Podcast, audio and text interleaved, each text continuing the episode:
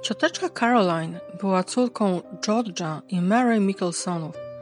Urodziła się prawdopodobnie w 1888 roku. Niestety dokładna data jej narodzin nie jest znana, a niektóre źródła mówią, jakoby 1890 był właściwym rokiem jej urodzenia. Na świat przyszła w Balmain, w australijskim Sydney. Rodzina żyła skromnie, jako że ojciec Caroline ciężko pracował fizycznie, a matka zajmowała się domem.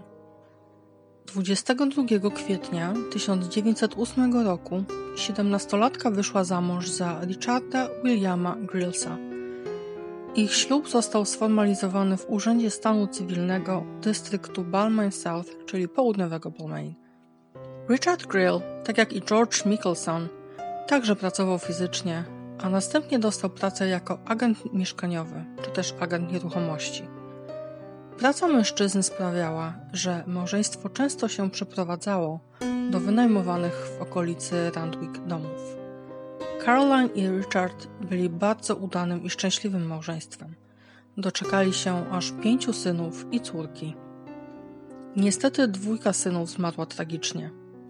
Jeden z nich zmarł na tyfus, którym zaraził się podczas pracy jako ratownik na plaży Maruba, a okoliczności śmierci drugiego syna nie są podane, chociaż w niektórych źródłach można wyczytać, że obydwoje zmarli na tyfus.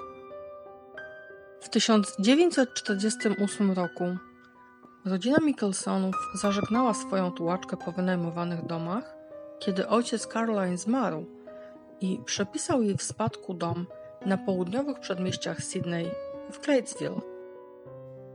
Jednak w domu mieszkała jeszcze Christine, która od 11 lat była macochą Caroline i której zmarły mąż zapewnił dożywotnie użytkowanie lokalu. Christine żyła w dobrym zdrowiu aż do swoich 87 urodzin. Wtedy starsza pani za nie mogła. Caroline chętnie zgłosiła się do pomocy i opieki nad macochą. Nie było to dla nikogo zaskoczeniem, ponieważ kobieta była zawsze bardzo pomocna i uczynna. Uwielbiała swoją rozległą rodzinę, będąc już wtedy babcią, a wszyscy wokół nazywali ją pieszczotliwie cioteczka Carrie. Była też szeroko znana z parzenia całych imbryczków herbaty i częstowania zarówno nią, jak i swoimi domowymi wypiekami każdego wokół. Obojętne czy goście odwiedzali cioteczkę Carrie, czy też ona szła do kogoś z wizytą, zawsze obecne były herbata, pieczone przez nią ciastka i herbatniki. Gdy stara macocha Carrie w końcu zmarła, rodzina czuła komfort i ukojenie, wiedząc, że Christine miała tak dobrą, oddaną opiekunkę w ostatnich tygodniach swojego życia. A że starsza pani dożyła niemal dziewięćdziesiątki, nikt nie uznawał jej odejścia za podejrzane. Chciałabym nawiązać, że w jednych źródłach znalazłam spadek w 1948 roku, a w innych, że macocha Caroline zmarła w listopadzie 1947 roku, więc podaję Ci obydwie te informacje. Angelina Thomas była szwagierką Richarda. Mieszkała w miasteczku Lera w Blue Mountains. Kobieta, będąc wiekową, bezdzietną osobą, przepisała swój dom właśnie na Richarda. Jak zapewne się domyślasz, starsza pani często miewała gościa pod postacią dobrotliwej Caroline, która swoim starym i doskonale znanym zwyczajem przynosiła jej świeże wypieki i robiła herbatkę. W 1948 roku Angelina zmarła. Także i tym razem okoliczności odejścia staruszki nikomu nie wydały się podejrzane. W końcu kobieta miała 84 lata. Richard zgodnie z wolą swej świeżo zmarłej szwagierki odziedziczył po niej dom i sytuacja finansowa Grillsów zaczęła robić się naprawdę dobra. O ile te morderstwa znacznie poprawiły życie rodziny, Kolejne Caroline popełniała już chyba tylko dla sportu.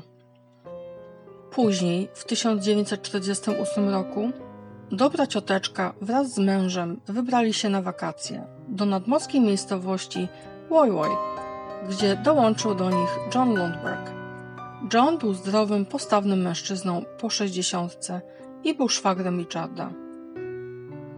Po powrocie z wakacji zdrowie Johna bardzo się pogorszyło.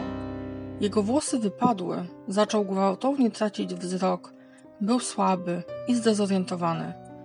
W październiku tego roku John był już martwy. Następną w kolejności ofiarą cioteczki Carrie została jej bratowa, Mary Ann Mickelson. 60-letnia wdowa zapadła na podobną chorobę co John Lundberg. Przed śmiercią 15 lutego 1949 roku wypadły jej wszystkie włosy, oślepła i została przykuta do łóżka. Wybranie następnych osób zajęło naszej seryjnej morderczyni około dwóch lat. Po tym czasie żonę zmarłego wcześniej Johna dopadła tajemnicza choroba. Linda z dnia na dzień traciła siły, władzę w nogach, włosy zaczęły jej wypadać, a wzrok odmawiał posłuszeństwa. Caroline dobrze znała Lindę, bo często urządzały sobie seanse gry w karty. W karcianych spotkaniach towarzyszyła im też córka Landbergów, Christine Downey, wraz z mężem Johnem. Cała trójka mieszkała w Redfern przy Great Buckingham Street. Przy czym Eveline, czyli Linda, wraz z Johnem mieszkali po jednej stronie, a jej córka ze swoim mężem, również Johnem, mieszkali po drugiej stronie ulicy. Po roku Linda była już całkowicie niewidoma i cierpiała na ciężką depresję. Przez cały ten czas Caroline bardzo troszczyła się o dobre samopoczucie szwagierki, odwiedzając ją zarówno w domu, jak i w szpitalu. Nie trzeba dodawać, że zawsze przynosiła swoje ciasta i raczyła każdego herbatą. Wdowa po Johnie Lundbergu jednak jakoś trzymała się życia, więc Caroline na cel obrała sobie Christine i Johna Downeya. I tym razem pojawiły się znane z wcześniejszych przypadków symptomy. Słabość i łysienie, a samopoczucie Downeyów pogarszało się w regularnych odstępach czasu. W październiku 1952 roku uwagę małżeństwa przykuł artykuł w gazecie. Mówił on o morderstwach Talem, które popełniła Yvonne Gladys Fletcher. Christine i John od razu poszli na policję i zgłosili swoje podejrzenia odnośnie Caroline Grills. Policja jednak potrzebowała dowodów, a nie podejrzeń. Zdecydowano, że para zdobędzie próbki smakołyków i herbaty, tak ochoczo przynoszonych przez ich karcianego gościa. Przez kilka następnych miesięcy Downeyowie dostarczali próbki do rządowego analityka.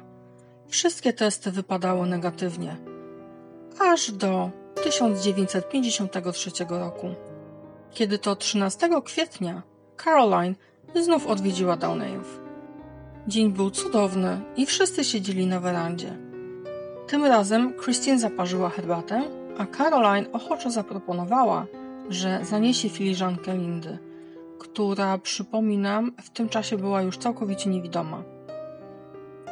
John przyglądał się przez chwilę i zauważył, jak tuż przy drzwiach na werandę cioteczka Carrie zatrzymuje się, wyjmuje coś z prawej kieszeni sukienki a jej ręka wędruje tuż nad filiżankę herbaty przygotowanej dla Lindy.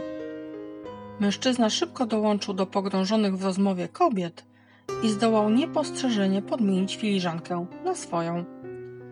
Następnie stwierdził, że idzie dolać sobie jeszcze trochę wody. Zabraną herbatę przelał do słoika, a na zewnątrz wrócił już ze świeżą porcją. Tym razem próbka, a w zasadzie cały słoiczek herbaty, przyniesiony do laboratorium rządowego, zdecydowanie zawierał tal. 11 maja 1953 roku detektywi Ferguson i Cray przybyli na Jerry Street 13 w Gladesville. Caroline w tym czasie przebywała tymczasowo w domu. Choć została oskarżona o próbę otrucia Evelyn Landberg i Christine Downey wyszła z aresztu za poręczeniem majątkowym. Na końcową sprawę Caroline składało się oskarżenie czterokrotnego morderstwa i trzykrotnej próby morderstwa. Tym razem nie mogła wyjść za kaucją i została przewieziona do Long Bay Gaol do czasu procesu. Podczas pobytu w areszcie cioteczka Carrie zachowywała się jak wzorowa matka i babcia – haftowała chusteczki, nuciła sobie cichutko i była oparciem dla współosadzonych. Wysłuchiwała ich problemów i służyła dobrą radą. Jej proces przed sędzią Lagejem Breretonem rozpoczął się w październiku 1953 roku.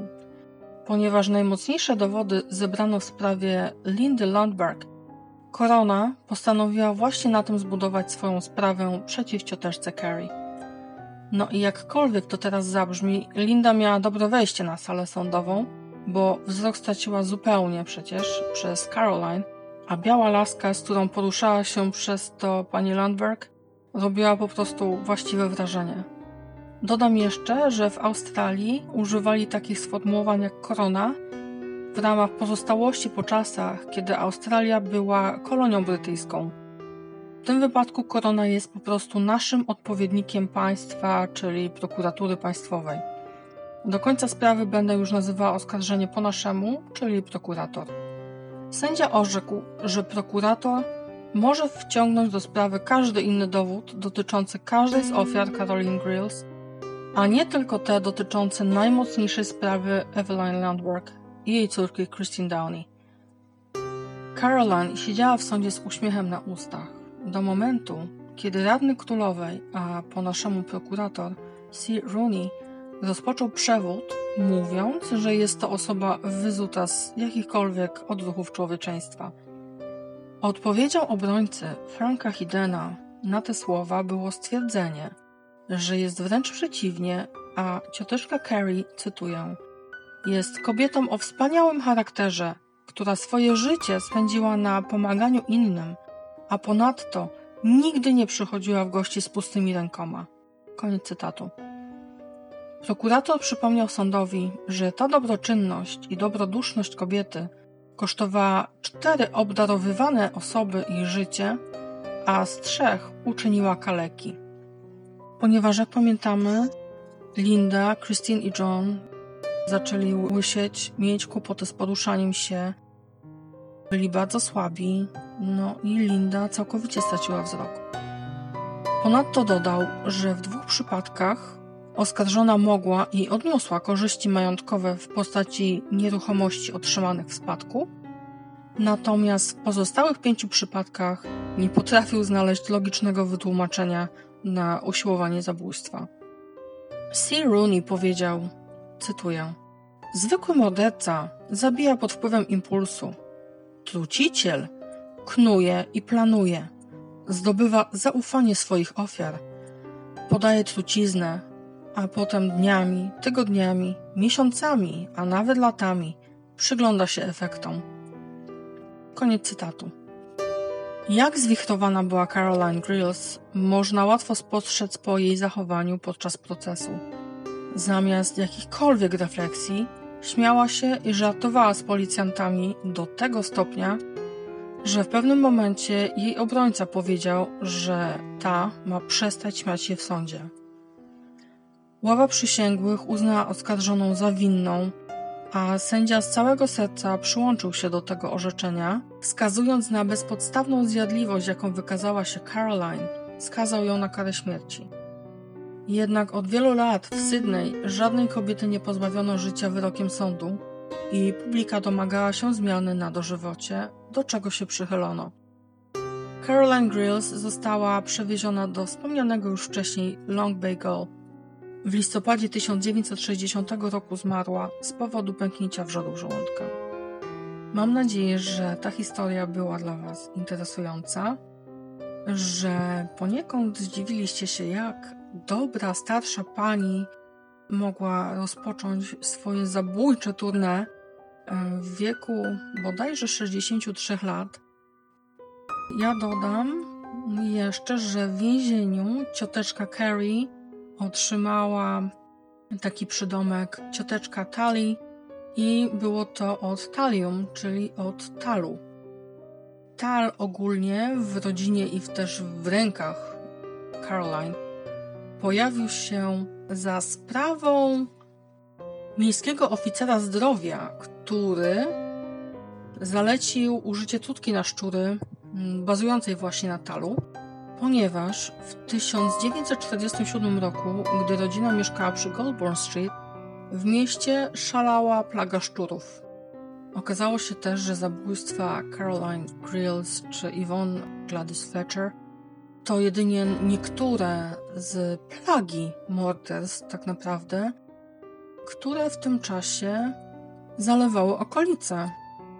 Tal był niewyczuwalny, jest bezsmakowy, więc był bardzo łatwy do dodania do czegokolwiek tak naprawdę i otrucia kogokolwiek się chciało. Na dziś to już wszystko. Mam nadzieję, że za tydzień słyszymy się znów. A tymczasem dobranoc.